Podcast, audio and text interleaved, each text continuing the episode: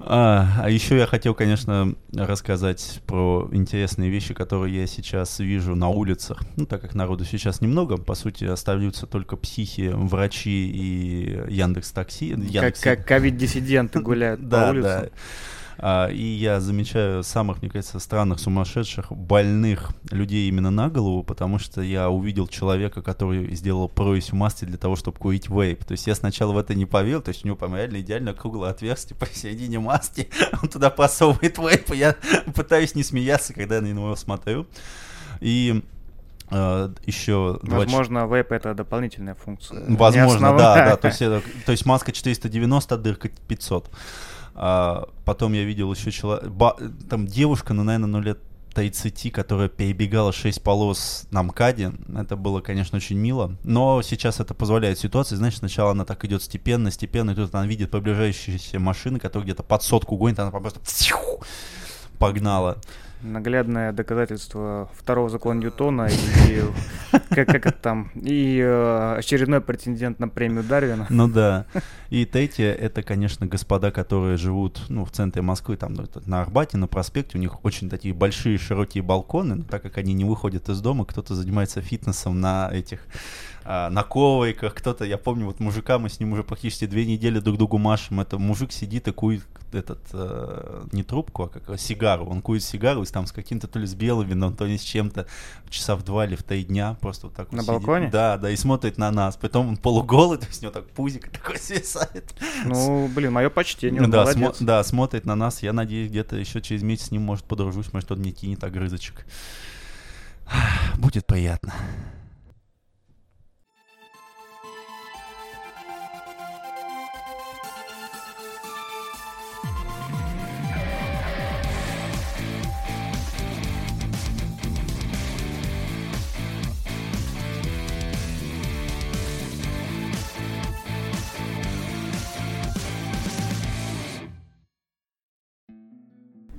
Привет, я Александр Леонтьев. Я Олег Вознесенский. И сегодня вы слушаете 13 выпуск подкаста «Плотные Бонавиваны». Когда мы подбирали темы для этого выпуска подкаста, ну, поскольку был достаточно большой перерыв, на самом деле, между тем, как мы записали предыдущий, я его сводил и начали думать на следующем, э, было такое событие, как день рождения Терри Пратчета. Вот. Он, конечно, умер, на день рождения мы его. Понимаете, мы не можем начать подкаст без того момента, чтобы хоть кто-то на умер. Да, поначалу это было случайно, а потом уже стало привычкой.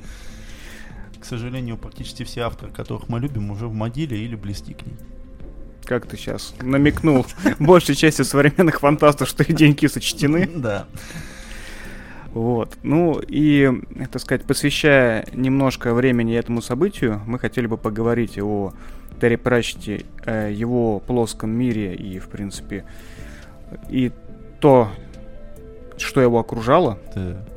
Ну и, наверное, можно начать с того, то, что из печати вышла книга опечатки. Это сборник эссе и рассказов самого Пратчета о всем, о писательском ремесле, о том, как он ездил, с, как это называется, а, пресс-туры, uh. рекламные туры, ну, вот ну, это все. Это такая жизнь замечательного человека. Да, но причем это от первого лица, то есть он описывает всю внутреннюю кухню вот издательского дела и писательства. Mm-hmm. И описывает он как, ну, своим фирменным языком, ну, полный ну, легко, да, юмора. С, да, остро, понятно. Да. Как джентльмен очень, шпагой. Очень здорово, потому что, ну, я читал немало его книг э, о плоском мире, и понятно, да. что там, ну, была сама мифология, это был, ну, fiction, это какие-то придуманные истории. Ну, естественно. А здесь он этим же самым языком острым и таким точным и саркастичным местами описывает все, что реально вокруг нас. И это просто замечательно. Да, то есть он наконец-то отбросил вот эти напускную, напускной плоский мир про коррупцию в Анк-Морпорке.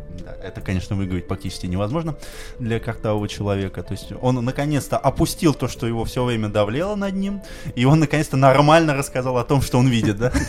Расставился по местам. Молодец. Мне, кстати, вот эта книга чем-то напомнила э, книгу Ричарда Фейнмана. Она тоже написана, ну, так же легко mm-hmm. и также о том, что нас окружает в реальной жизни. Это прекрасно. Вот, конечно, конечно, вектор рассказа направлен именно на издательское дело и книга писательства и о перелетах, о разных гостиницах, ну, то есть э, о его быте. То есть, Понятно. возможно, вы с этим никогда не столкнетесь или не сталкивались ранее, я не знаю. Но все равно эта книга прекрасна, и я вам всем очень ее рекомендую. Прекрасно. Ты вообще с чего начал читать это Пратчет? Ну, я просто увидел то, что она вышла. А, ты имеешь в виду вообще? Да. Слушай, я начал с первой книги э, про плоский мир, про Ринсвида. Как-то... Ох, это как- в каком году? То есть, ну, Ну, я начал это в институте, наверное, А, на первых понятно. курсах. понятно. Я... А, «Цвет волшебства» она называлась. Это понятно, что «Цвет волшебства» — это Да. первая книга вообще, которую он написал про плоский мир. Тут не знаю. Я знаю, что ее, по-моему, перевели на русский первую самую. Ну да, потому что она первой была. Ну, может быть. Понятно. Не, не суть важно. Хорошо. А, Я, честно говоря, не сильно разбираюсь. Меня когда спрашивают, что прочитать из Пратчета, я развожу Читайте. руками, и я не знаю, что сказать, потому что у него очень много циклов, а, которые, в принципе, все входят один в другой, ну, частично. Ну да, есть даже Вот. таблица. Да, но таблица, я как-то её смотрел, она нелинейна. Ну да, она как- абсолютно. Ну потому что они друг друга вкладываются, как ты и сказал. Да, и я как-то увидел фотографию какого-то русскоязычного фэна, который купил все книги Пратчета, которые у нас создавались. Вот, ну, ты видел, помнишь, да, вот эти черные обложки Да. с золотой Да. тесьмой, тиснением, вернее. Их реально много. я, Ну слушай, я у знал, что их много, их но, около 40. блин, там реально такая библиотека целая. Ну да. Здорово, что они сделаны все в одном стиле. Да, что издатель не изменил. Вот. Да. Некоторые грешат этим очень, я их ненавижу, суки.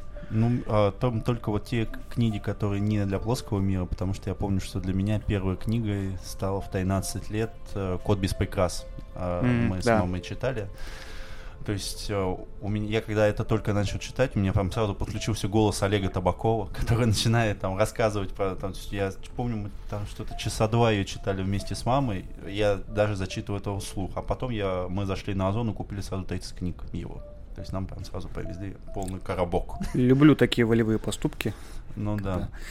Э, Там еще, помнишь, серия была детская Джонни и Бомба, что да, что-то да, такое? да, да, да. У него достаточно еще циклов вне плоского мира, но они уже по-другому сделаны. То есть там вот, вот этот код без прикрас, он уже стандартный, ну, то есть вот какая-то там зеленая обложечка, вот это все маленькое, неую- некрасивое и так далее. То есть это на полку вы не поставите к плоскому миру, к сожалению. Ну, бог с ним. Пусть рядышком постоит, они не хуже.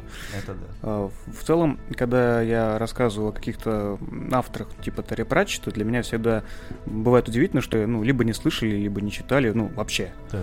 И я обычно его не советую просто потому, то, что автоматом думаю, что о нем все знают. Э, И очень удивляюсь, когда кто-то ну, такой, не, не знаю, кто это. Ну, понятно, как Такой, по «Ну, окей». дефолту это уже должны знать. Да, ну это как знаешь, как вот о Лавкрафте сейчас, наверное, знают все, потому что Голливуд и прочее Понятно. раскручивает И очередную они написали о том, что это создано по, на основе Лавкрафта. Да, да. У Терри Пратчета тоже есть очень много экранизаций, ну, снова анимационных Мгм. мультики. А, Есть настолка, по-моему, причем несколько по плоскому миру. Да. А, То есть, в принципе, обвязка литературы, она достаточно удачная, ходовая и... м, Ну, слушай, что можно а сказать, если можно зайти в Мос-игру, да, или там игровед, и купить э, плоский мир Ну слушай, даже везде отсылки. Я помню, даже Лукьяненко сделал отсылку к Терри Пратчету про то, как прекрасно его читать лежа на диване. Не буду не комментировать э, как бы влияние Мэтра на мое мнение, Так. э, но тут я, наверное, соглашусь. И, кстати, компьютерная игра выходила, еще Discworld Noir, в, ну, в конце 90-х или начале 2000-х, не помню. Очень, очень интересно, спасибо. Не- неплохой квест, кстати, в черно-белой стилистике. Как Петька, да? Нет, ну ты сравнил как бы. Величие. Это разные, это разные ценовые, это весовые категории И просто. ценовые тоже. Ценовые, да. Ну, а ты что скажешь? Вот, что бы ты посоветовал из Пратчета? Оу. Типа, окей, давай мы не будем брать отдельные книги, давай по Хорошо, циклам. Давай, вот я, я обожаю просто цикл про смерть о, и про магов. Про стражу мне не особо нравится. Подожди, про смерть. Это первая книга Мор ученик смерти, Да, по-моему. это первое. А потом там дальше еще книг 7. М, Окей, а про волшебников, ты имеешь в виду про волшебников незримого института или про цикл про Инсвида? А, и Аисвит, Аинсвит, а потом они вместе же соединяются. То есть э, он подходит уже в сам институт, и они уже начинают вместе работать, и при том, что там появляется девочка-маг, которая становится архилектором. М, Не, до туда я, видимо, не, не дошел. Ну, там где-то книг 6 надо еще почитать. Просто дело в том, что одно из самых качеств Теи, он не скатывается.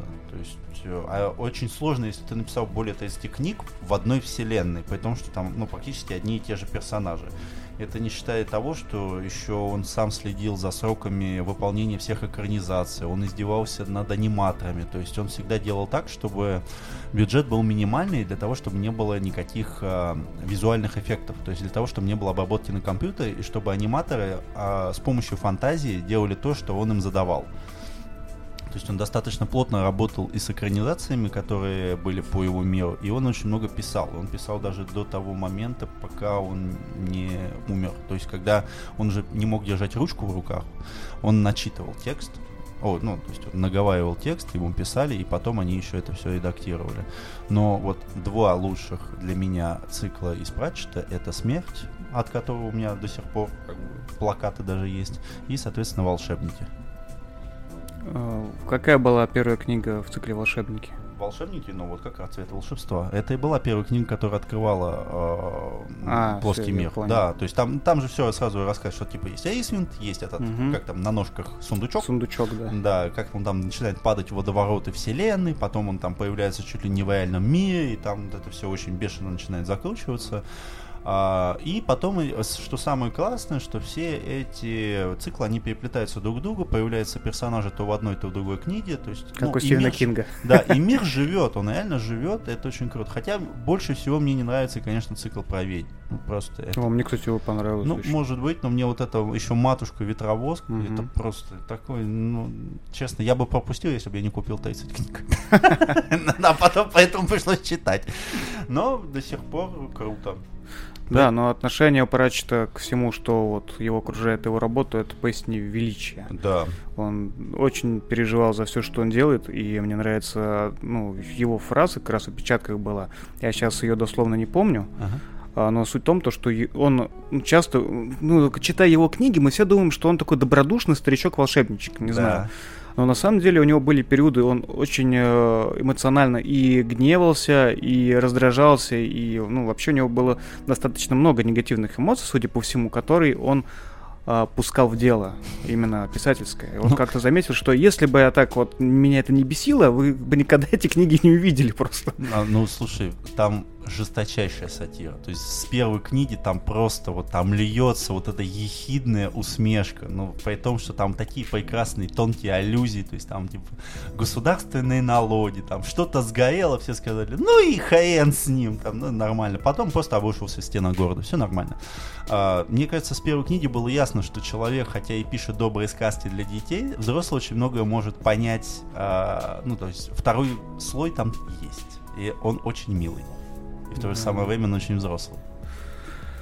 Ну да, как-то, как бы то ни было, Пратчет, конечно, великий человек, и он как, наверное, пример с тем, что он боролся с своим Альцгеймером да. долго. Ну, это да. К сожалению, Но... с переменным успехом. Ничего. Ну, понимаешь, тут еще и каждый, то, что в разные временные отрывки у него еще были, был разный стиль. То есть каждое произведение, даже в, в цикле, оно обладает своим шармом. То есть персонажи, они, конечно, сказочные и живым характером, и запоминаются они. И, но сатира вот реально как у Жванецкого. Вот вроде бы добрый маленький старичок выходит с портфельчиком, а когда он начинает говорить, это становится очень смешно и немного грустно. В этом году, кстати, многие писали о его дне рождения. Но, наверное, на отчасти потому, что это совпало с э, хорошей... с хорошей с большой популярностью сериала экранизации «Благие знамения», О, где, э, да, который... С доктором кто? Да. Mm-hmm. Это экранизация романа, который он писал в соавторстве с Нилом Гейманом. Ну да. Хороший его друг. Вот. И там играет Дэвид Теннант и кто второй я... Шин, Шин, ну, Чарли Шин вроде. Нет, не знаю. Ну, короче, неважно. Для меня важно было, что там Теннант играет. Он, конечно, великолепный А мне, если дьявол. не понравилась книжка «Благие знамения». Она не... Ну, для меня получилась она ни о чемной. То есть концовка как-то совсем отвратительная. А четыре всадника не играли никакой роли, такое чувство, что они там не нужны были. Ну, это, знаешь, скорее роман не ради конечной точки, а ради самого приключения. Ну, типа это того. да. Ну, в общем, друзья, очень рекомендуем мы вам с Олегом прочитать книги сэра Терренса Дэвида Джона Пратчета. И, и я бы хотел еще порекомендовать, что эти книжки необходимо брать даже не то, что читать их дома, а брать их в поездку. Я вот обычно книги его в стандартных условиях не читаю, я их беру в горы. То есть я беру что-то объемное, несложное, и я знаю, что, допустим, там за 10 дней нашего похода я прочитаю книг 6. Ну, просто потому что там есть достаточно большое количество времени, которым нечем заниматься, и ты просто читаешь и накачиваешься комбикормом. И при всей любви к Тее мы не можем не отметить то, что, скорее всего, природа его отдохнула на детях потому что, как вы знаете, у уважаемого Тея есть дочка, которую зовут Арианна Пратчет, и которая сделала достаточно много вещей, которых мне не очень нравятся, как, допустим, сюжет нового Тиф, вот этой вор, который был игра, mm-hmm. сюжет новый Том Брайдер, 2000, не помню, 13 года, кажется, игрушечка. Ну, ничего себе, она там к этому причастна была? Она сценарист этих игр. Поэтому, господа, никогда не читайте никаких произведений, которые написала эта дама, у которой был великий отец, но, к сожалению, у которой сама полная бездарность. Не могу ни подтвердить, ни опровергнуть. Не играл, не читал, и, в общем-то, и не хочу. Да, доверимся словам Олега.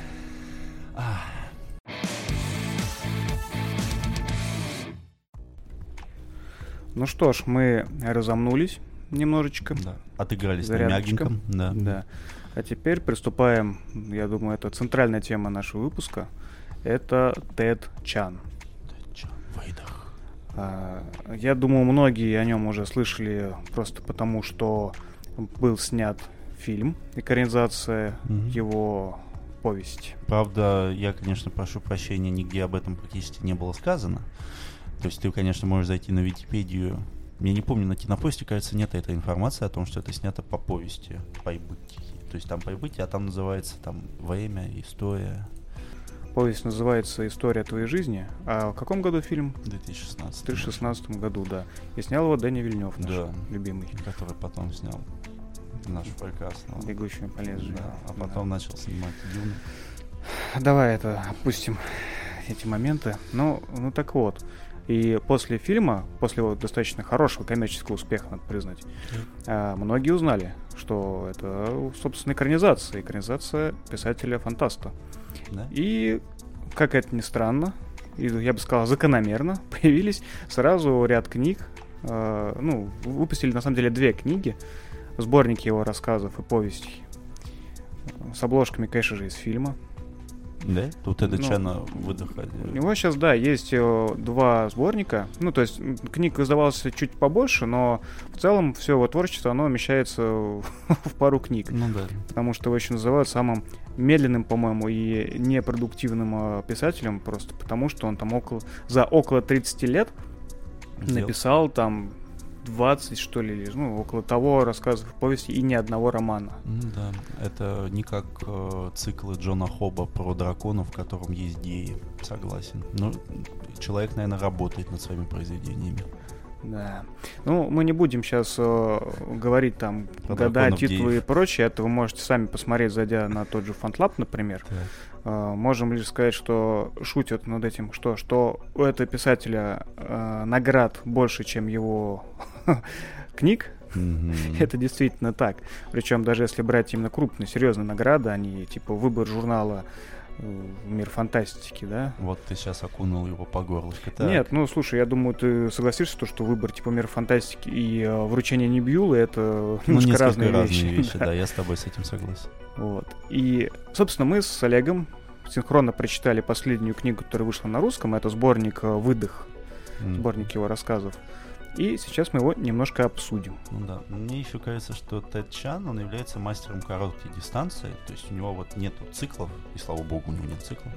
И у него нет четырехстраничных рассказов, ну, то есть романов, какими сейчас грешат многие фантасты. Только повести и рассказы. И для меня это всегда является плюсом, потому что для меня вот повести и короткие рассказы являются очень сложным жанром, потому что это для фантаста достаточно тяжело. Необходимо прорисовать а, вселенную, необходимо прописать персонажа и необходимо сделать мощную сюжетную линию.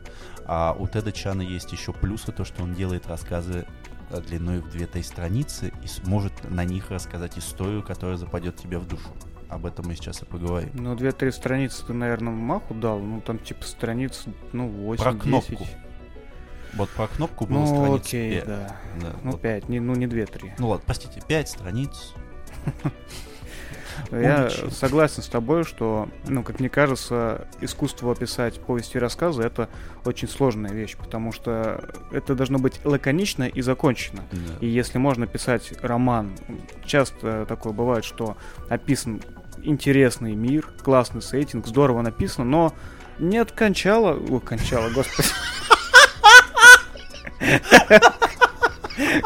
Простите, вы знаете, раз за разом мы пытаемся без мата выпустить хоть один выпуск, и все летит туда же, куда я обкончал все, Александр. Так. Ладно, все, простите, больше не буду. Да, ну ты понял мою мысль. У тебя-то я точно понял. Настроение упало. Так. Вот. Короче, все, это, это конец. Конечно. Ладно, вернемся к нормальным темам, закончим наши мысли. В общем, я о том, то, что написать э, короткий, э, законченный э, рассказ, это порой сложнее, чем проработка э, типа целого, целая 650 книга, да, но которая совершенно не закончена, с открытыми концами и кучей ну, как бы незаконченных мыслей. Ну, это да. Поэтому очень сложно. И Теду Чану за это как минимум пару премий перепало не за зря. Да. Кстати, частично он мне еще напоминает э, Харлана Эллисона. У того тоже практически все творчество это короткие формы, и они также впечатляющие в своей вот краткости и красоте. Вау. Ну, давай пройдемся почти что по порядочку. То есть, э, я так понимаю, что у нас немножко разные позиции. Да. Э, ты прочитал сборник «Выдох» и сказал, что это Сей. крепкий, крепкий среднячок, Да. хорошее. Я прочитал, и я прям в восторге. Да. Итак, Тед Чан, а, американец с китайскими корнями, и его сборник «Выдох». Первая повесть «Купец волшебные ворота». Хотя... м? Ничего. Хотя в оригинале они называются не волшебные ворота, а алхимические. Ну, ворота алхимика. А, понятно. Суть в том, то, что а, основывается он а, на неких а, работах и замечаниях, которые подчерпнул а, Тед из выступления Кипа Торна. В 90-х годах он а, ездил с промо-туром, он это Кип Торн, Мгм. своей новой книги, в котором, помимо прочего, еще он рассуждал о машине времени. Причем это была такая... Вообще мир как бы ученых, вот, зарубежных, он такой похож, блин, на Фидонет, наверное, наш. То есть они все крутятся в своих каких-то клубах, сферах, с друг другом общаются, бросают там те же самые челленджи друг другу, но это очень редко выходит вот как бы вовне для обычных Понятно. людей.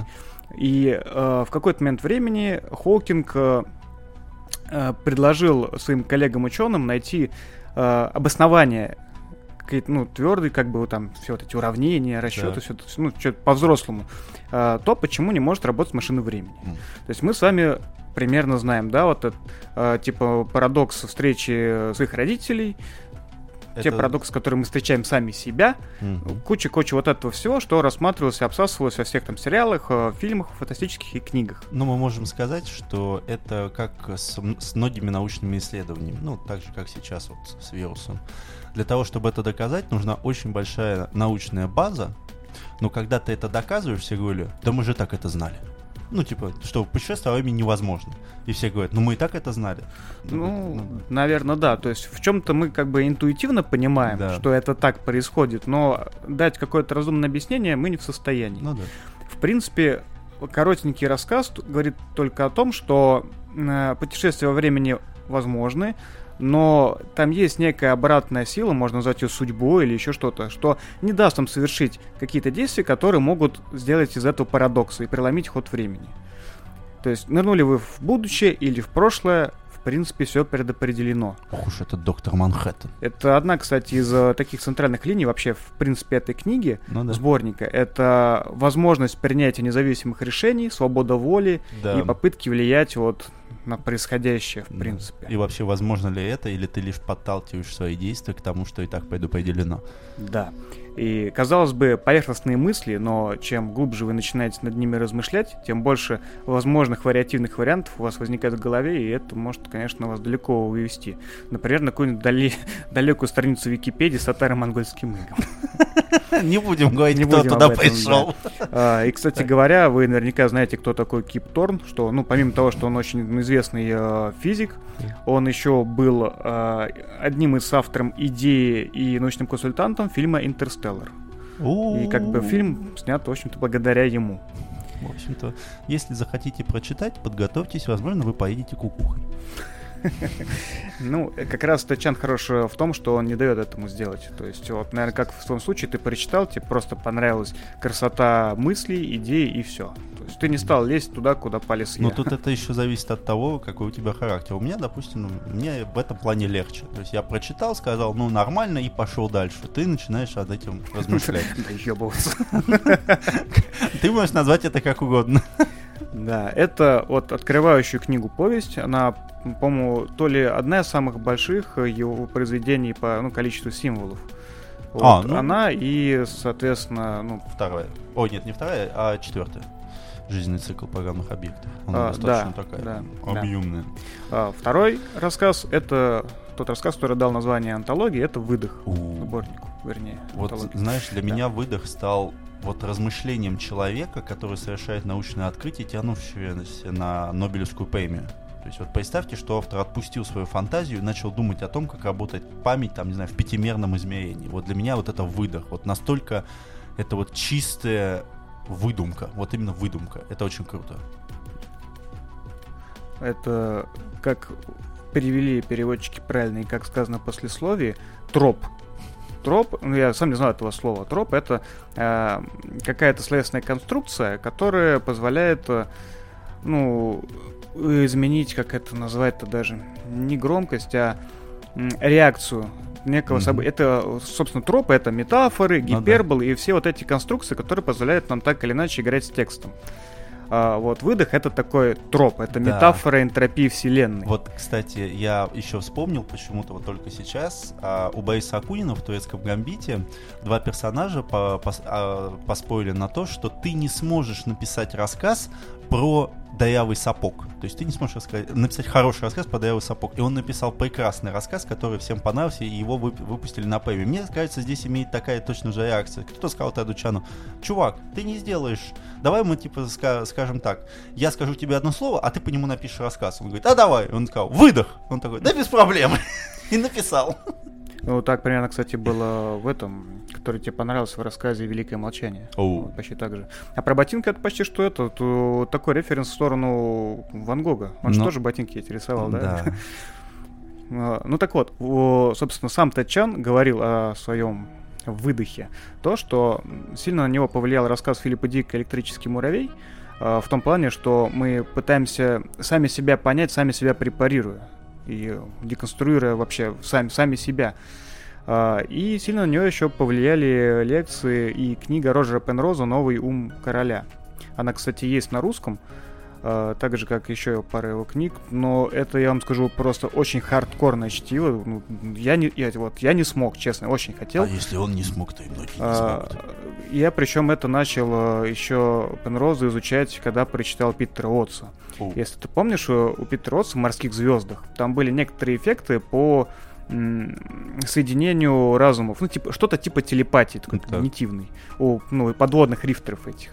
И как раз э, он э, в послесловии дает ссылки на книги, о, господи, Питера Уотса, книги э, Роджера Пенроза, угу. которые называются «Тени разума», Лоп. где описаны как раз те предпосылки современной физики, которые могут влиять на наш мозг. То есть Пенрос, он вообще очень странный ученый. Он э, работает как из вселенной, ну, в смысле там разных теорий космологических, так и очень глубоко копает в сторону искусственного интеллекта и наших мозгов. А, а. И использует э, э, квантовый подход к формированию вот наших мыслей э, и к созданию как бы альтернативных вариантов интеллекта. Это очень интересно, но и очень сложно. Вот. Если кто-то решится, покупайте. Это на русском языке, кстати, хорошее издание. э, пробуйте. Вот. Поэтому для меня выдох был таким немножко... Больше референсов, нежели произведение. Да, это скорее лаконичный клубок, который во все стороны тебя шпуняет, типа вот оттуда немножко возьми, оттуда Да. вспомни, вот это вот, и немножко еще того. Но в целом очень красиво описано то, как сейчас наша вселенная плавно э, стремится к своему концу, там, будет ли это тепловая смерть вселенной или еще что-то, или там какое-то слишком большое растяжение, после которого там многие эффекты перестанут работать. И после этого образуется снова большой взрыв, новая вселенная, все идет по кругу. Может Нет. быть, будет так с возрастанием энтропии, я не знаю, но сама идея дает повод призадуматься, и она реально красивая. Так, Вот. Это второй. это рассказ. номер два. Да. А, Третий, это как раз про что ты говорил. а, Называется Чего «Чего, от нас от нас ждут». ожидают». Мгм. Да. Идея простейшая, реализация, как Олег говорил, там страничек 5, по-моему. Ну да, там ну, максимум 5-6 страниц. Да. Речь идет просто о маленьком устройстве с одной кнопкой и двумя лампочками, по-моему. А, и некий челлендж. Сможешь ли ты нажать Нажать. на кнопку до того, как загорится лампочка? Да. Ну, Естественно, никто не может. Этот прибор э, основан на некоторой обратной связи с, э, там, с временными петлями, Да. и он знает, что ты ее нажмешь. И ты никак не можешь это опередить. М. И тут кроется как бы одна проблема. То, что проблема в том, что когда люди э, понимают, что все предопределено, причем понимают это не как мы сейчас говорим, типа, ну окей, Да. да и хер бы с ним, а именно на каком-то глубинном уровне, то сразу возникает, типа, ну и зачем тогда все это Ну, нужно? И э, в книге, ну, вернее, в рассказе это ощущение записано как... э, Ух. Короче, просто понравился рассказ. А, знаешь, я просто прочитал эти шесть страниц, мне было отлично, мне все понравилось. Прекрасная идея, очень классно реализована и заставляет об этом подумать. Да, ладно, я не буду искать. Я просто сейчас вспомню, что это был кинетический мутизм, потому что люди перестали иметь вообще какую-то тягу к жизни, Мгм. переставали двигаться и э, существовали в некотором таком веге- вегетативном состоянии. Возможно, там еще было название как ве- вегетативная кома. Или, или когнитивная кома, я не помню точно. Но суть одна, то, что люди понимали и переставали жить. Понятно. И это было как эпидемия. То есть, казалось бы, такое маленькое устройство, ну, на- нахер оно нужно вообще? Оно не несет никакой полезной нагрузки. Это, пульт от телевизора важнее, чем это. Но оно просто уничтожает человечество. Ну, я Просто думаю, в реальности это было бы несколько иначе. Многие бы реально забили хрен. Ну, да ладно. Но произведение того стоит. То есть там всего 6 страниц, почитайте. Прекрасно. Да, я вспомнил, что хотел сказать. Это в 2008 году в газете «Троицкий вариант», очень классная газетка такая, ну, для математиков и э, там, младших научных сотрудников, я не знаю, для кого она, не суть. Там была статья, э, которая ну, начиналась с того, что ученые начи- научились предсказывать действия людей. То, что сканеры мозга могут увидеть ваше решение еще до того, как вы их сделали. Это было исследование под руководством там, Джона Дилана Хайнеса о как раз таких механизмов. То есть э, можно предсказать, что... Ну, это реальные исследования, которые гласят то, что решение принимается еще до того, как мы сами это понимаем. Понятно. Это еще, кстати, у Уотс, по-моему, тоже что-то такое было. Насчет То есть этого уже не могу тебе сказать. Свободы воли давно нет. Понятно. Да. Так. И как написал, собственно, Тед Чан, делайте вид, будто обладаете свободой воли. Очень важно, чтобы вы вели себя так, словно ваши решения значимы, даже если вы знаете, что это не соответствует действительности. Реальность не имеет значения, значение имеет ваша вера, и вера в ложь – единственный способ избежать комы наяву. Парам-парам-пам. В общем, достаточно глубокое произведение, мне показалось. Так. Потом твое любимое – это жизненный цикл программных объектов. Очень объемный. То есть про рассказ про искусственный интеллект, который, по сути, был ребенком. Э, На 100 страницах автор создал вселенную, я не побоюсь этого слова, в которой люди создают жизнь, заботятся о жизни, разочаровываются в этой жизни и сдают эту жизнь в бордель. Ты как-то очень, конечно, грубо все писал. Ну, в общем-то, это так оно и есть. Ну, они так не сдали. Но суть в том, то, что э, люди пытались э, симулировать жизнь Да. и в виртуальном пространстве создали, ну, это называется дигитанты, по-моему, Мгм, там, да-да-да. ну, неких существ. Которые вели себя практически как люди. То есть это был И некий искусственный интеллект, да, который основан не на том, то, что он парсит весь интернет и все знает, а то, что у них есть системы воспитания, система опыта. И, собственно, мысль о том, то, что опыт — это важнейшая часть воспитания. Ее невозможно как бы вот по щелчку пальцев загрузить. А, При этом возникли сразу очень много Не сразу. тех вещей, которые, ну, поначалу не задумаешься, когда делаешь Да. искусственный интеллект. Это относительно человеческой эмпатии и, в принципе, человеческой животной природы. Э, И в, ра- в этой повести как раз а, она немного дает понять, что мы реально разные виды. Да. И мы, возможно, никогда друг друга так не поймем. Это уже поднималось э, очень часто в Во многих рассказах, да. Я вот даже помню, у Лема было что-то такое отличное, и у Грега Игана.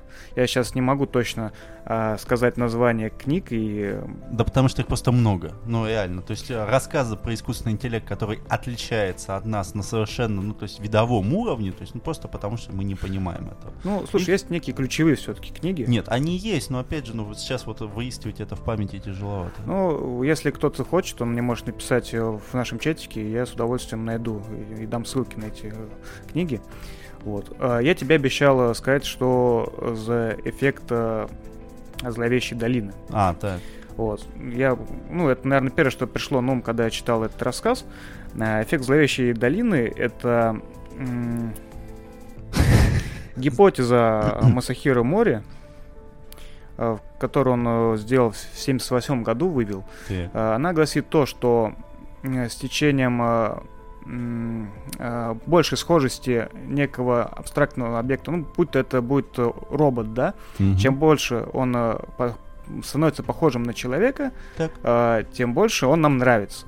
То есть вот А, ну, понятно. антропоморфные признаки, да, мы в нем видим больше своего сородича как-то и проникаемся к ним некой эмпатией. Ясно. Но есть э, резкий спад этой любви как раз, когда он становится очень похож на человека, но недостаточно. А, понятно. То есть и возникает некое отторжение. Мгм. И это называется именно вот зловещей долины, потому что сразу все удовольствие видеть такой объект перед, ну, перед тобой, он падает, и это зависит либо от идеальной симметрии робота, там, или еще от чего-то.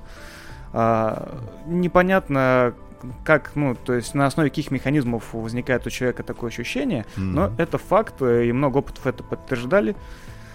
Ну и поэтому очень здорово делать как бы роботов милыми, э, там, с ушками, я не знаю, еще как-то, но Не похожими на на человека, нас, да. да. Мы, кстати, можем э, убедиться в этом сами, вы просто посмотрите на ютюбе, ну, японцы вообще в этом плане немножко ебанутые, как они делают ну, полностью похожих э, на себя роботов. Ну, О. натягивают кожу на, Ну, вот, понятно. череп. Выглядит это, конечно, криповато вообще. Это, да, это выглядит очень страшно, потому что наше человеческое сознание не выдерживает того, что похоже, но оно не человек. То есть наш мозг это понимает, он это осознает и дает просто предупредительный сигнал, что это опасность. Ну да, то есть и оно будет ровно до тех пор, пока мы просто не сможем отличить человека от робота. И тогда этот эффект сходит на нет, конечно же. Да. А потом мы играем в Detroit Become Human. Ну, либо Терминатор. Либо Да. Таран-тан-тан. А, Собственно, там такая, почему мне вспомнилось, потому что после, ну, в определенном а, моменте этой повести тех, тот искусственный интеллект, который воспитывался в виртуальной реальности, ему дает физическое тело. Мгм. Вот. Ну, собственно, после этого всплыла эта ассоциация. Ну, ладно, давай дальше, поехали. Нет, этот рассказ очень хороший. Мне прям он зашел полностью. Конечно, в конце было очень грустно, но другого финала я не ожидал. Мне показалось, что он, наверное, единственный из тех, э, из этого сборника, э, наиболее приближен к, знаешь, такой, именно к научной фантастике, а не какой-то притче или Да. философии. Он Да. более приземленный, что ли, не знаю. Это да. Вот. Э, ну, следующее это Запатентованная автоматическая няня Дейзи. Да. Короткая и тоже, как это, блядь, притча, что ли. Я бы так это назвал, что это грустная история о недолговечности любви и слабой памяти человечества. Да, но я там увидел нечто другое. Смысл в том... Сейчас, а сейчас я раскрою свою таблицу и расскажу вам про отсылки.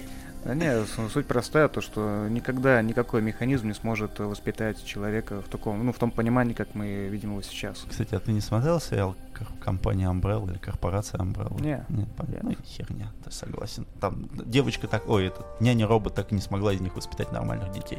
Ну, так и есть. То есть мы не сможем вложить э, в робота алгоритмы любви к своему ребенку или ну, типа того. Ну да. Ну то есть все равно, даже если там ее распрограммируют, что она будет любящей и так далее, это не заменит нормального человеческого мать. Ну, Ну, в общем, идея простая, но, опять же, очень красивая Но ее визуализация. Да. Простая глубокая идея. А, Меня очень затронул э, рассказ, ист- называется «Истина факта, истина чувства». Он прям мне очень понравился. Возможно, я просто немножко себя в нем увидел.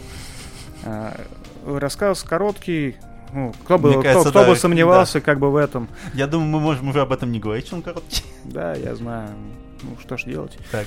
А, Собственно, там о том, что технологии дошли до уровня, э, когда наша память является дополнением. Да.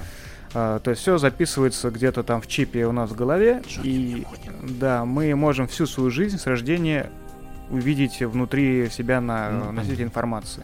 И более того, найти те моменты, которые ты хочешь. То есть А вот это голове. уже черное зеркало. А, да, говорю, что типа, о чем мы там с Олегом записывали, типа, год назад. И он мне ровно тот момент, ровно как бы запись, никто ничего не может выдумать, все вот разложено по полочкам, Понятно. как это было. Так. Вот. Доп- ну, дополнительно вот там уже в этом мире есть ретинальный дисплей, то есть который выводит все ну, вам на сетчатку. Ну, то есть компьютеры уже не нужны, вы можете все увидеть как бы без Понятно. дисплея, без всего. И главный вопрос в том, что э, как мозг наш э, переваривает нашу память. То есть э, все мы знаем, что память, ну, обычная память, не будем э, упоминать всяких там, всякие отклонения. в- Гениев типа Элизабет Саландер. в общем, в нашей памяти со стечением времени сглаживаются все наши там обиды, э, какие-то моменты нам запоминаются лучше, чем они были. Ну, как пример, вспоминаю сейчас какую-нибудь старую игру или фильм Mortal Kombat, да, мы такие, да, фильм был класс, вообще здорово. Потом ты пересматриваешь, о боже, что, О, что я боже мой, говорил. какой кошмар, Да. да. То есть в нашей памяти все лучше, чем было на самом деле, а все плохое, оно постепенно выветривается из Да. нее. И что бы было с э, взаимоотношениями нашими, что бы было сейчас с человечеством, если бы мы не забывали вообще? Мы бы всегда могли прокрутить и пересмотреть обиду, которая произошла в ссоре там с соседом. И как бы это повлияло? Если ты смотришь одну и ту же запись там сотню раз, ну, наверное, с течением времени тебе это заколебает, и ты об этом забудешь, типа, все. А может быть, наоборот, каждый раз гнев будет подогреваться. Никто не знает. И то, как наша память запоминает, э, был ли это ты, ты ли говорил те слова, которые ты помнишь, или это говорил тебе твой друг. Нельзя, нельзя ручаться, потому что память это не гарант. Да. Вот в, эт- в этом и суть рассказа. Каким мы были, если бы дополнили наши человеческие тела и мозги запоминающими устройствами. Следующий рассказ. Ну, мы, я так понимаю, подходим к моему любимому Быдзынь. К попугайчикам. попугайчикам. Это великое безмолвие. Для меня, мне кажется, это все же стало один из лучших рассказов в этом сборнике. Я надеюсь, что по нему когда-нибудь снимут фильм. Это шесть страниц о том, что люди при всех своих знаниях и всем своем гоне это всего лишь младенцы, играющие в темноте. Очень похоже на мысли Люци Синя. Да? Вот этой. Да. Ну, я... Ты же помнишь, да, да? да, да, да, да, я. Ну, вот это, конечно, будь умницей, я тебя люблю, мне прям в душу запало просто. Да, очень изящно. Да, очень. Это мы даже про него, наверное, говорить лучше не нужно. Просто прочтите, это прекрасно. Но согласись, ты когда читал, ты же вспомнила теорию темного леса Да. Люци Синя? Да. Ну, вот видите, опять же, казалось бы, маленький крохотный рассказик, А сколько отсылок он дал? Да, то есть, Просто возможно, класс. если бы вот, ну, а, среднестатический Олег не прочитал перед этим там всю трилогию Люци Синя, не знал, что такое теория темного леса э, и И галактического этом молчания. Да, возможно, он бы прочитал этот рассказ, ну, красиво и все. И он не отпечатался бы так сильно в памяти. Да, Но в общем-то, как он и прочитал половину этого сборника. ну, ты после подкаста будешь перечитывать? Нет, конечно, ты что, совсем что ли? Ладно, ну и заключительная м, повесть. Я, кстати, погуглил специально, чем повесть отличается от э, рассказа. Да я в тебе не сомневался. Да, я меня долго этот вопрос мучил, потому что я не понимал, когда надо говорить одно, когда другое. Оказалось, что разницы по факту особо нет. Есть, э, есть некоторые, знаешь, такое ну, негласное правило, что рассказ это когда од- ну, грубо говоря, один человек производит одно действие, об этом рассказ, какой-то Мгм. одну вещь. Повесть это когда могут несколько людей производить одно действие, ну, одно мероприятие, одно действующее событие.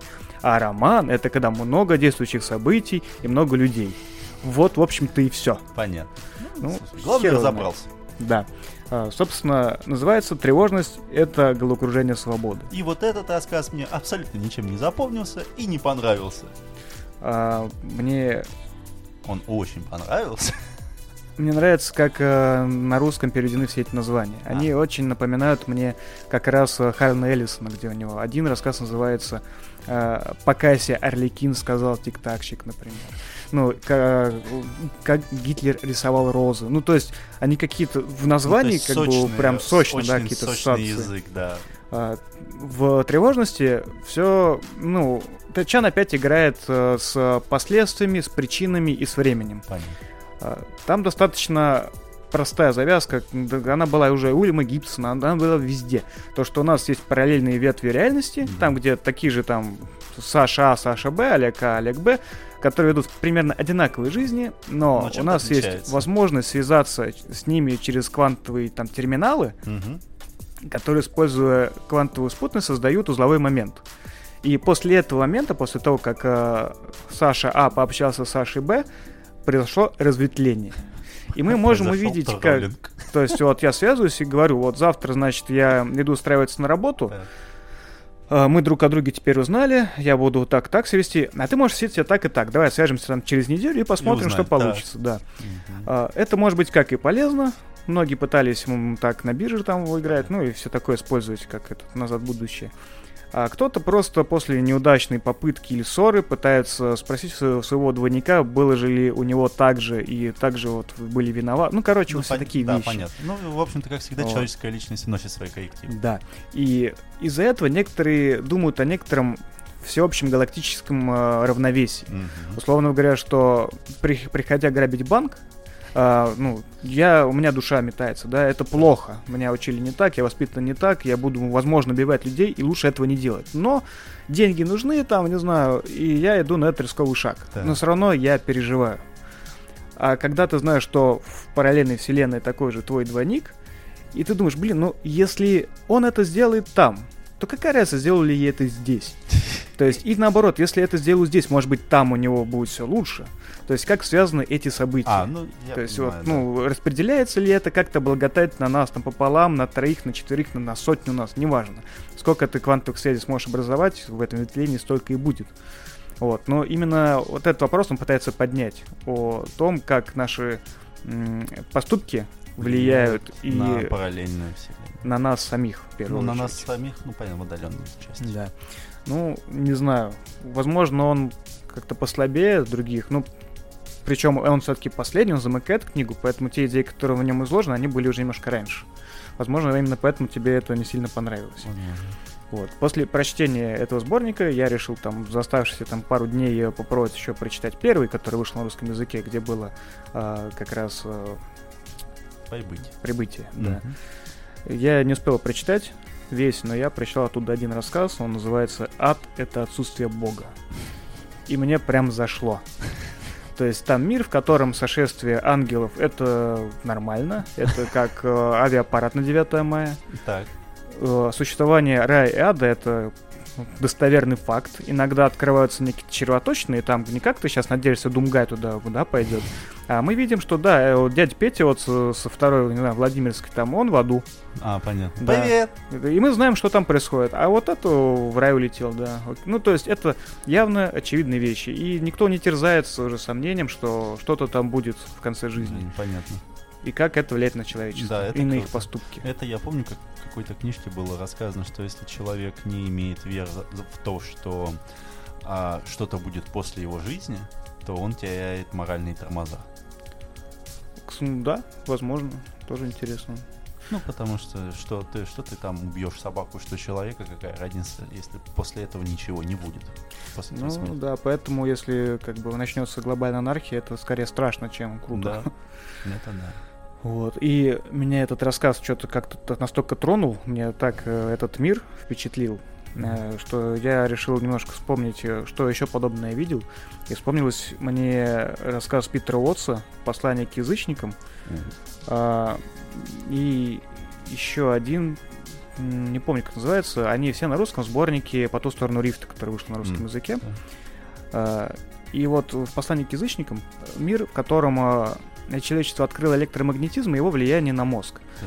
И ну, смоделирована такая ситуация, то что и вот эти волны на нас так влияют, что они становятся супер верующими. Мгм. И мир раскололся на, значит, э, такой некий, я не знаю, как там, помнишь, Фанатики? фильм был этот Пастырь. Эквилибриум. А, Эквилибриум, да. Эквилибриум. То есть, короче, есть некие э, службы, которые держат остальных в страхе, регулируют наше общество, и в нем есть такие вещи, как э, пресс, ну эти там клирики, короче, А, ну, говоря, которые Которые неверных убивают. следят. Понятно. А неверные считаются те, которые просто верят в Бога как, ну, А, просто обычно. сами по себе, обычные люди, да. То есть э, они еретики, потому что не считают, что вера может быть без вот этого вмешательства А, всё Бога ясно. в виде электромагнетизма. А вот это уже классно притча. Вот. Нет, да. И там очень охерительный твист в конце. Вот, ну, ради него все это. Вот. Понятно. Э, вот один этот рассказ прочитайте. Это очень круто, мне очень понравилось прям. Он Вот. так рассказал, что аж я захотел почитать. А как вы понимаете, за 12 выпусков это очень сложно сделать. А, И еще один рассказ Харлана Эллисона называется, ну я уже упоминал, Гитлер рисовал розу. После какого-то, значит, эффекта в аду, канцелярской ошибки, я не знаю, там врата да, развернулись, и оттуда, ну они там типа на полсекунды открылись, но Так. оттуда успело Выпал. сбежать немножко людей. Так, Вот. И рассказывается об одной из сбежавших женщин, которая пытается понять, почему ее туда, почему она вот-то попала, собственно. так. И э, Харн Эллисон, он характерен тем, то, что все его рассказы, это как, как сериал Outer Limits. Они всегда пессимистичны. Они вот настолько реалистично пессимистичны, что ты их читаешь, и тебе как-то на душе немножко тяжело. Гадко. Вот, но при этом они не, лиши- не лишены вот этой какой-то метафоричной изящности. Мне Мгм. очень нравится, но я давал их читать ряду людей, ну, книги Эллисона, и все они были как-то немножко подавлены. Ну, тут уж извините. Кстати, недавно, помнишь, в чатике Disgusting Man, по-моему, рассказывали про игру «У меня нет рта, чтобы кричать». Это старый квест, старый, престарый, и он как раз сделан на основе рассказа Хальна Эллисона А, про людей, которые в будущем поглотил суперкомпьютер и не давал им умереть, и не просто бесконечно страдали. А, а, И вот эта последняя фраза, то, что я бы хотел умереть, я бы хотел кричать, но у меня, к сожалению, нет Рта. рта. Ну, в общем, как бы вы поняли направленность вот эту вот. Да, поэтому читайте только в хорошем настроении, чтобы его себе испортить. Да. Ну, наверное, от Эдди Чани мы Закончим. на этот раз да, закончим. Хотя Саша подвел черту еще в самом начале. Да, нервный смех. Ну, кстати, друзья, я действительно рекомендую попросить вот, э, либо первую, либо вторую из его сборников рассказов прочитать. Ну, это гораздо лучше, чем среднестатистическая фантастика, я бы это так сказал. Ну, скажем, ему не просто так дали столько наград, что можно там, я не знаю, Обмазаться построить ими. дом, да, из этих статуэток. Переходим к следующей теме. Да.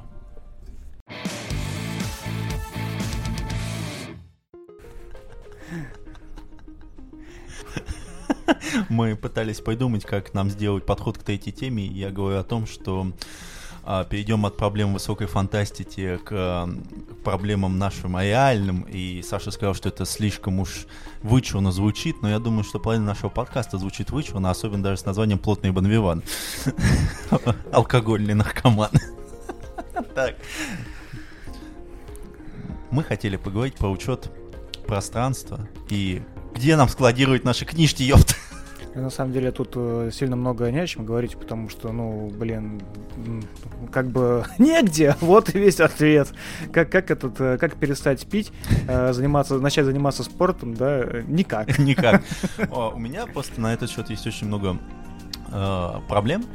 Вследствие того, что у нас достаточно большое количество квартир у родственников, и все меня, конечно, очень сильно любят, но начинают тихо ненавидеть просто потому, что я понимаю, что я могу привозить им книги, и понеслась. Мне кажется, это началось, наверное, лет шесть назад, когда у нас дома кончилось место, у моей первой бабушки кончилось место, я начал заходить ко второй бабушке почаще с улыбкой на лице и двумя пакетами в руках, типа, бабуля, смотри, я принес тебе фантастику, а, смотри, я принес тебе полное собрание сочинений Солженицына, меня там том был, наверное, размером с мою башку, и вот сейчас это все произошло в апофеоз, потому что это, конечно, очень странно, но у нас закончилось практически место даже на дачном поселке. А, и мы начали потихонечку с мамой. Ну, а так как у нас из, э, ну, там, где-то, если в среднем у нас семье человек 7, то 4 человека читают, то, как вы понимаете, количество книг, оно очень большое, потому что мы не особо любим читать в формате аудио, ну, то есть в формате digital. А, и вот две недели назад произошел нервный срыв у бабушки, когда я поехал с инкалом, с метабаронами, с артбуками. Я помню, артбук по-чужому ее как раз привез. Типа, бабушка, смотри, артбук по-чужому. Она говорит, Олег, я тебя сильно люблю, пошел отсюда. Для тебя полок больше нет. Да. И еще я помню 4 года назад, когда у меня был, ну, у меня сейчас очень большое количество комиксов, и когда я положил «Город грехов», «Сэндмана» и «Хеллбоя», а у меня папа поставил на, то есть на саморезы огромную такую классную полку навесную. И как-то ночью я услышал грохот часа в 3 часа ночи, то есть эта полка развалилась, я рухнул на папу, потому что он там спал, то есть нас... И это разбило ему голову. То есть мой, мой учет пространства книг еще и калечит людей. Теперь, видимо, твой отец недолюбливает комиксы. Он недолюбливает вообще книги, ну, с этого момента, который находится над ним. Ну, как бы не то, что в смысле мозговой деятельности, а в смысле физическим. Приземленный. Да, в приземленном плане. Да, но на самом деле учет пространства это очень важная проблема. Из-за этого рушатся семьи, рушатся связи между родственниками. И вообще разрушаются жизни. Да, разрушаются жизни, потому что в библиотеку... Я помню только один раз, ты когда-нибудь сейчас сдавал книги в библиотеку? Да. Да? И как тебе порадовал это? О, слушай, когда книги не твои, либо тебе на них насрать, это очень легко выходит. А, ну да, мне, ну есть такое, ну как бы, ну все равно жалко. Я вот помню до сих пор, как э, меня уговорили в шестом классе отдать часть книг в библиотеку. Я до сих пор не смог простить за это родителей. Я считаю до сих пор, что меня обманули, причем жестко. Слушай, вообще в целом это классная идея, на самом деле. Потому что раньше э, я, например, очень часто ходил в детскую библиотеку, и мне нравилось проводить там время. А, и, к сожалению, да, сейчас вот весь институт как бы Библиотек. библиотечный, да, он угас. То есть сейчас есть еще некоторые лучи надежды, например, mm-hmm. у Московской библиотеки молодежи, по-моему, ну, да. которая на метро Преображенская площадь в Москве. А, она просто очень классно сделана современно. Там есть и манга, комиксы, есть э, зал раритетных книг, там древних. Есть даже подвал с э, виниловым проигрывателем и кучей пластинок. Так которые ты можешь абсолютно неразобранно слушать. Ну, то есть это скорее исключение из правил, а, нежели... Да, это скорее даже не библиотека, а некое такое пространство для Арт проведения времени. Арт-пространство. Так, может быть, это логичный шаг развития библиотек? Возможно, но помнишь, когда мы гуляли с тобой по твоему городу, мы видели библиотеку, которая полностью разрушена. Да. Вот, мне кажется, скорее это будущее российских библиотек, чем то, что ты видел в Москве. Особенно иронично, что это была библиотека Кирилла и Мефодия. Разрушена. Вот это называется отсылка. К сожалению, это так. Но э, и тут надо еще понимать, к сожалению, то, что я очень большой эгоист. То есть я не люблю брать книги, я не люблю покупать подписки. Для меня это поэтому очень большая проблема. Мне приходится покупать фильмы в iTunes. То есть я не могу их смотреть по подписке, когда, допустим, вот, ну, ну меня сейчас более-менее спасает вот этот э, Кинопоиск. Ну, а, меня мама сделала семейную подписку, я вписался, как бы, и, ну, но все равно я не, ну, я чувствую, что это не мое. Это так же, как я не люблю там геймпасы, вот, я люблю купить, для, чтобы оно было мое, и оно со мной осталось положите меня ну, в могилу вместе с этим. Как-то не очень, ну, не очень корректно сравнивать фильмы и книги, потому что фильмы, даже если у тебя будут твои личные на жестком диске, ты их все равно не сможешь пощупать. А Я книги, это понимаю. Да. Но это так же, как, ну, там, не знаю, там, Storytel, или там, допустим, как я не, мне не нравилось в свое время в детской библиотеке, то, что мне дают книгу ненадолго. То есть, а, ну да. То есть, Они ограничивают твое как бы да, нет, желание. Но, нет, но тут есть нюанс, то что, ты, то, что ты прочитал, то, что тебе понравилось, ты, конечно, можешь купить себе в коллекцию, но ум 12-летнего мальчика, которому 50 рублей были большие деньги, он думает, бля, слишком дорого. Ну, видишь, я в этом э, как бы... Более... Что, что, что вижу, то, что э, я абсолютно с тобой согласен. Я в этом вообще как бы эго- эгоист и собственник. Я предпочитаю иметь книги все свои. Э, вот. А, но в чем э, прелесть библиотек была? То, что помимо того, что ты туда приходишь, у тебя есть большой выбор, а, ну, на тот момент у тебя нет денег покупать, понятное дело, да, это бог с ним, даже если бы были. Там еще находится некий клуб твоих единомышленников, в которых ты можешь да. это обсуждать, меняться книгами, встречи книжных клубов, которые там когда-то да? были. А сейчас с появлением сети это немножко сложнее. Да все это нивелировалось. Ну, то есть ты сейчас гораздо легче можешь найти какой-нибудь паблик, в котором любят книги. Вот, да, вот как я тебе затащил этот Book Rangers Club, да, а, в Телеграм-чат.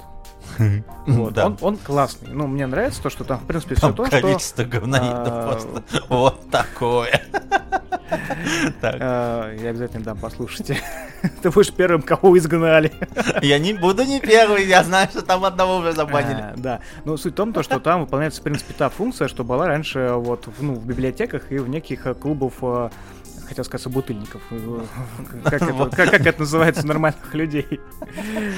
А, единомышленников, вот. Друзья, товарищи.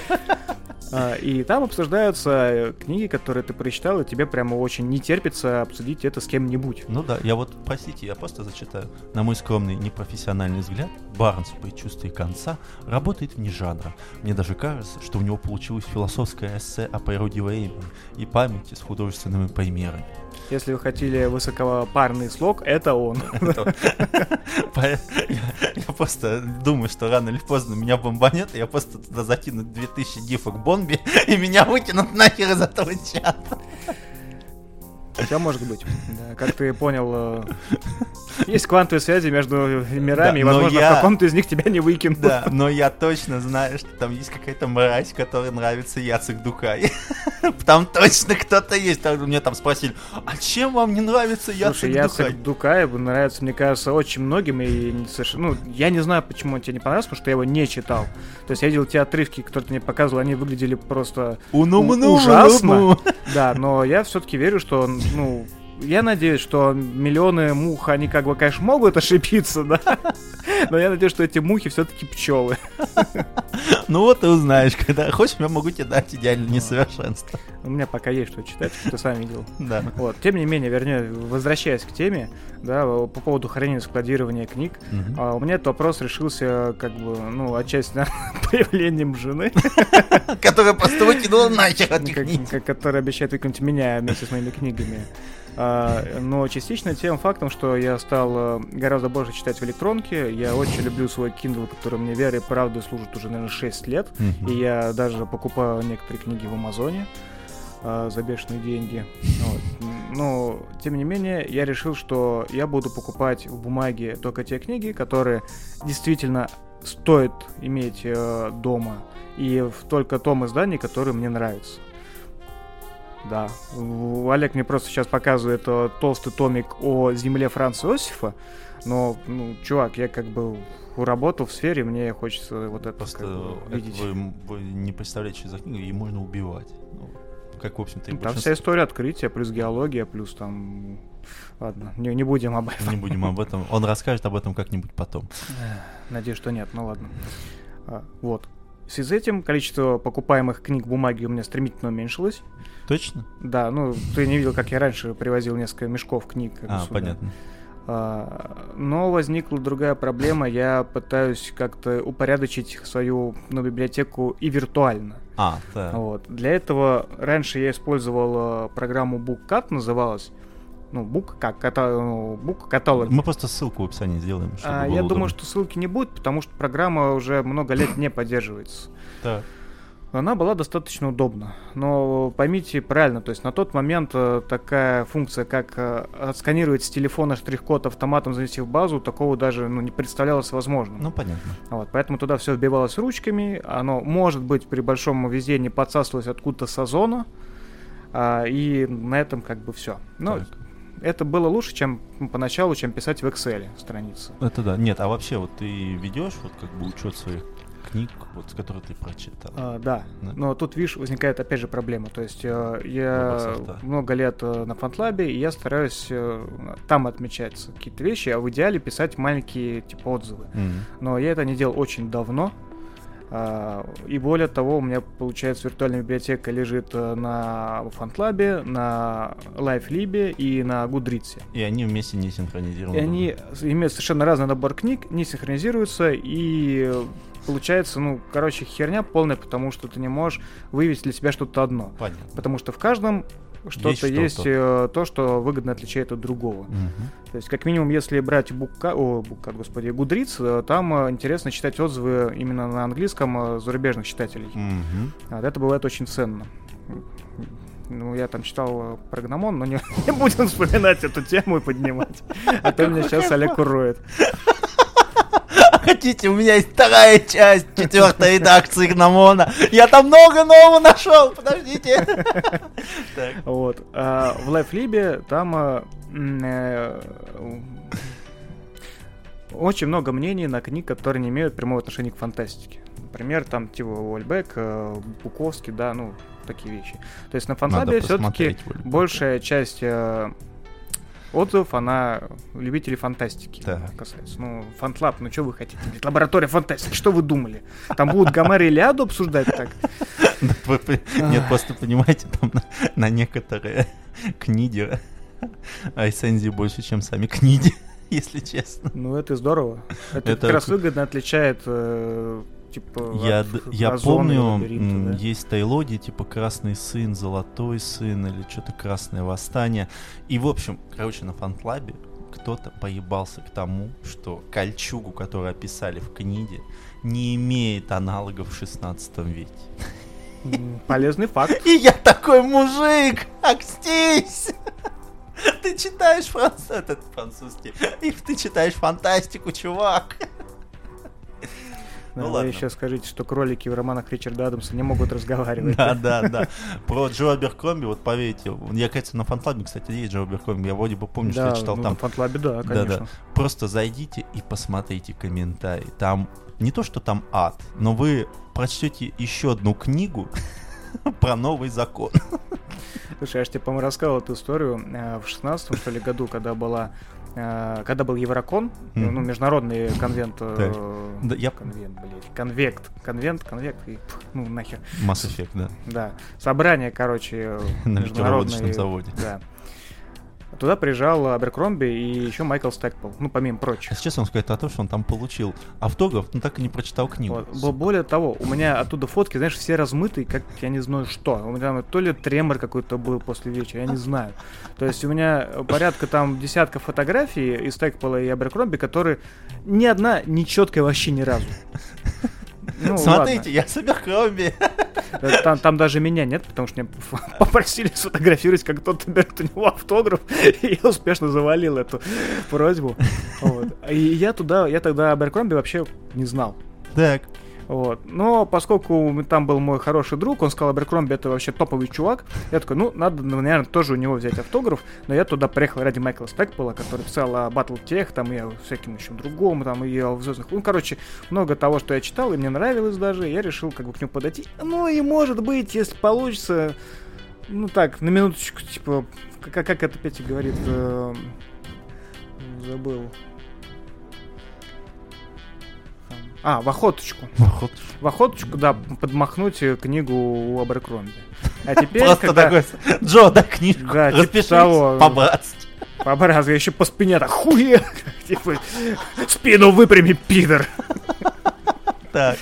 Вот, а сейчас, когда Олег приезжает, э, я говорю, Олег, тебе нравится Беркромби, ты прочитал его всего, да, вот, смотри, книжечка, вот автограф, ну, смотри, что у меня есть. При этом я ее даже не читал. Ну, что поделать, пидор есть пидор. Так. Ну, кстати, с- очень много историй связано с этими, с Росконами всякими. Как там один из моих знакомых хвалился э, своим знакомством с, по-моему, с Головачевым, и он описывал это великолепнейшее знакомство, как э, я напился и наболевал ему на живот. Ну, в общем-то, как происходят многие сходки, ну, более-менее неофициально. Да, ну, вы знаете, как бы узнавая истории из первых уст а, вот этой внутренней кухни сообщества фантастов, э, впечатление, что они бухают похлеще, там, я не знаю, врачей и моряков. Я вот сколько там слушал, частично я присутствовал при этом, частично, Частично я лежал. слышал, да, но это, конечно, эпично всегда. Ну, ни- ничего не скажу про зарубежных коллег, я не знаю, мы как бы чисто русским составом в основном пили. Нет, Но меня русский все пьют, да, интересует вот этот вот, написал кто вот «Одиночество мага». Перумов? Да, Перумов. Вот интересно, Перумов что делает для того, чтобы продолжать писать? Не знаю, но он ну, общается, выглядит как очень интеллигентный мужик, на самом деле. Я понимаю, ну, возможно, что он интеллигент, но где-то к 12 книге цикла ты, конечно, уже устаешь. Мне кажется, он тоже. Мне кажется, это из того, что не надо читать залпом. Согласен. Ну, слушай, мы как бы про софт вот немножко Да. поговорили. А, пока что я не пришел к единому мнению, что и, ну, хочется использовать и может, потому Мгм. что, ну, как вы поняли, я пока распылился. Могу сказать то, что приложение FantLab, которое все-таки есть под мобильное устройство, оно пока что далеко... От идеала. э, Ну, не то, что это идеало. От оно- нормы. Там просто нет того функционала, который нужен. А, понятно. Вот. Но ребята его вроде как делают. Пилят. дело живо. Да, поэтому я пока лайфлибом на этом планшете пользуюсь. Понятно. В большинстве своем. Ну, если честно, у меня с этим гораздо проще.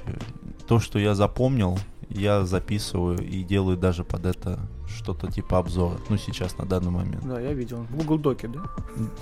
Да, ну слушай, ну я неплохо так пишу. Ну, в смысле, по объему, не в смысле качества. По, объему. По объему там, блин, пара новых романов может выйти. Да, а так, если честно, я всегда акцентируюсь тем, что если я не, запоминаю произведение, то и пошло в баню. Ну, буду честен. Ну, воз- но это, возможно, дело в том, что избирательность моей памяти. Ты как заметил, что я помню то, чего многие не помнят давно. Да, то, что многие помнят, ты вообще даже и не, не собираешься, да, Да. вспоминать. Так что А, специфичность. Да, тут, э, собственно, почему еще эта тема-то возникла, почему я ее вписал э, в этот подкаст. Хотелось вот что обсудить. То, что, ну, помимо просто упорядочения нашей библиотеки, есть же, ну, разного рода мотиваторы, это как в спорте, да? Типа челленджи эти, прочитай 20 книг за месяц. Ой, там, да, кстати, вот да, я сейчас, я сейчас, когда в инсте вот это делаю, это просто типа у нас там блядь, марафон, мы читаем, блядь, 20 книг за год, или там 40 книг за 100 дней. Я такой, ребята, ну вы куда?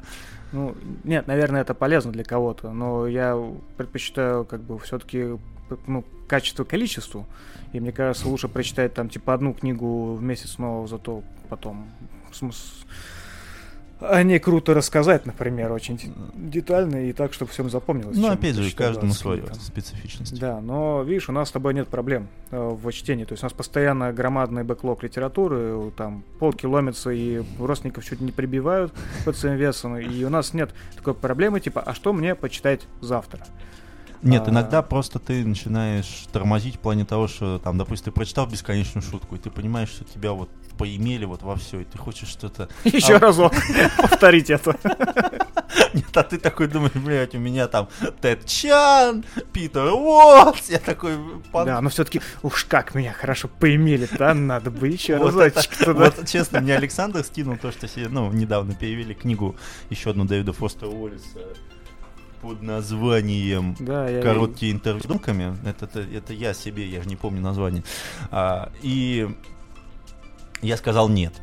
Неделю назад я такой посмотрел, ну, я сейчас читал фантастику и так посмотрел, думаю, блин, Фостер Уоллес хорошо пишет. Четыре дня назад. А, хуй, закажу. А, и, в общем-то, нач- началось. Короче, Олес для Олега это как такой Dark Souls, да, guilty pleasure просто. Ну, это Тебя так же, как... нас его там и крепчаем. Хорошо, это было хорошо. Так. Вот. Ну, э, на самом деле я выношу все-таки надежду, что, что закинуть э, наш этот выпуск э, в Book Rangers Club, Мгм. вот, и посмотреть, что те обитатели, которые там регулярно ведут свой активный образ жизни, обсуждают книги и около книжной тематики, э, с нами поделятся своими измышлениями по поводу вот всей этой около книжной движухи. М. Потому что на самом деле для меня книга, ну, чтение книги, это вот есть ты, есть книга, и все, и тебе больше ничего не надо, ни списки, ни челленджи, ничего. Ну да. Потому это- что, ну, как бы, я это и согласен. хорошо. Ну, я, я, я тебе честно скажу, я не участвовал ни в одном марафоне. По сути, вот то, что ты сказал, давай прочитаем одну книгу, ну, одновременно, чтобы у нас было о чем поговорить, это как бы, ну, по сути, первое то, что я взаимодействую с каким-то другим человеком для того, чтобы почитать книгу. Ну, в этом случае это оправдано. Ну да, ну потому что у нас все же... Да. А, в этом же, ну, у Дины Озеровой, которая создала этот, ну, канал и чат, а, хорошая идея, мне очень нравится, то, что вот мы с друзьями сегодня читаем эту книгу, потом ее 10 дней. обсуждаем. Ну, там, Вот, я так привык кинопоказы, да, в свое время эти, ну, рассказывали в выпуске каком-то, и мы с тобой с вами об этом беседовали. А, но я так не могу, то есть у меня есть список своих книг, и мне я его бывает не сложно- подвину. Да, сложно куда-то писать еще что-то, хотя бы, ну, просто тупо по времени. Так. Потому что выборы книги, которые там, они, в принципе, интересные. То есть Мгм. то, что ребята там читают, я тоже, тоже буду читать, но, но не сегодня. Я просто, просто не успею. Понятно. А сама идея вот этого книжного сообщества, она классная. Причем я у нее спрашивал, есть ли у нее а, идея создать именно книжные клубы, хотя бы вот в столице. Так. Чтобы, типа, как мы вот приходили и общались друг с другом. В барчик. В барчик, да, идеально. Но в барчике есть ограничения, вряд ли там больше 4-5 человек смогут продуктивно о чем-то говорить и обсуждать. Ну, ты же знаешь, как все это превращается, когда 30 серил заваливаются, начинают петь чеканной монетой, да? Внезапно. Так. Хотя это тоже не лишено своей романтики. Но она на это мне ответила, что, ну, во-первых, это достаточно сложно с точки зрения географии, потому Ну, что она понятно. живет не в Москве, ну, очевидно, да, что не просто, а с другой, а, и это действительно правильно, и не все сразу приходят к этому, что люди должны быть подготовлены, то есть, при, ну, должна быть назначена тема вечера книжного, и люди должны прийти быть подготовлены, чтобы было что обсуждать. Ну ладно. Ну, окей, не берем э, в расчет, что ты приходишь насчитанный, блин, э, настолько, что просто ломишься под своим весом. Да. Олег научился беззвучно смеяться. Ну Так, я внимательно тебя слушаю. знаете, у него такое немножко искореженное лицо, и вот чуть-чуть и сейчас из глаз слезы польются. Просто я всегда знаю, чем обычно заканчиваются тематические вечера. Это в, день, в час ночи, когда на тебя падает пьяное тело с криком «Ты меня уважаешь!» Олег, то из фингер-клуба не считаются. Ну, по крайней мере, так делает большинство. Ну ладно, хорошо. Ну, надежда на клуб есть. Ну, мы попробуем э, воплотить часть из этого. Поп- Кинки поп-. Попробуем. Да, воплотить что-нибудь из этого как-нибудь, Когда-нибудь, когда-нибудь. да. если получится. Если получится. Ладно, на этом, я думаю, мы закончим выпуск. С вами были Александр Леонтьев И этот там. и Олег Вознесенский. Да. Удачи. Большого человеческого счастья и любви. Хорошего вам лета. Пока.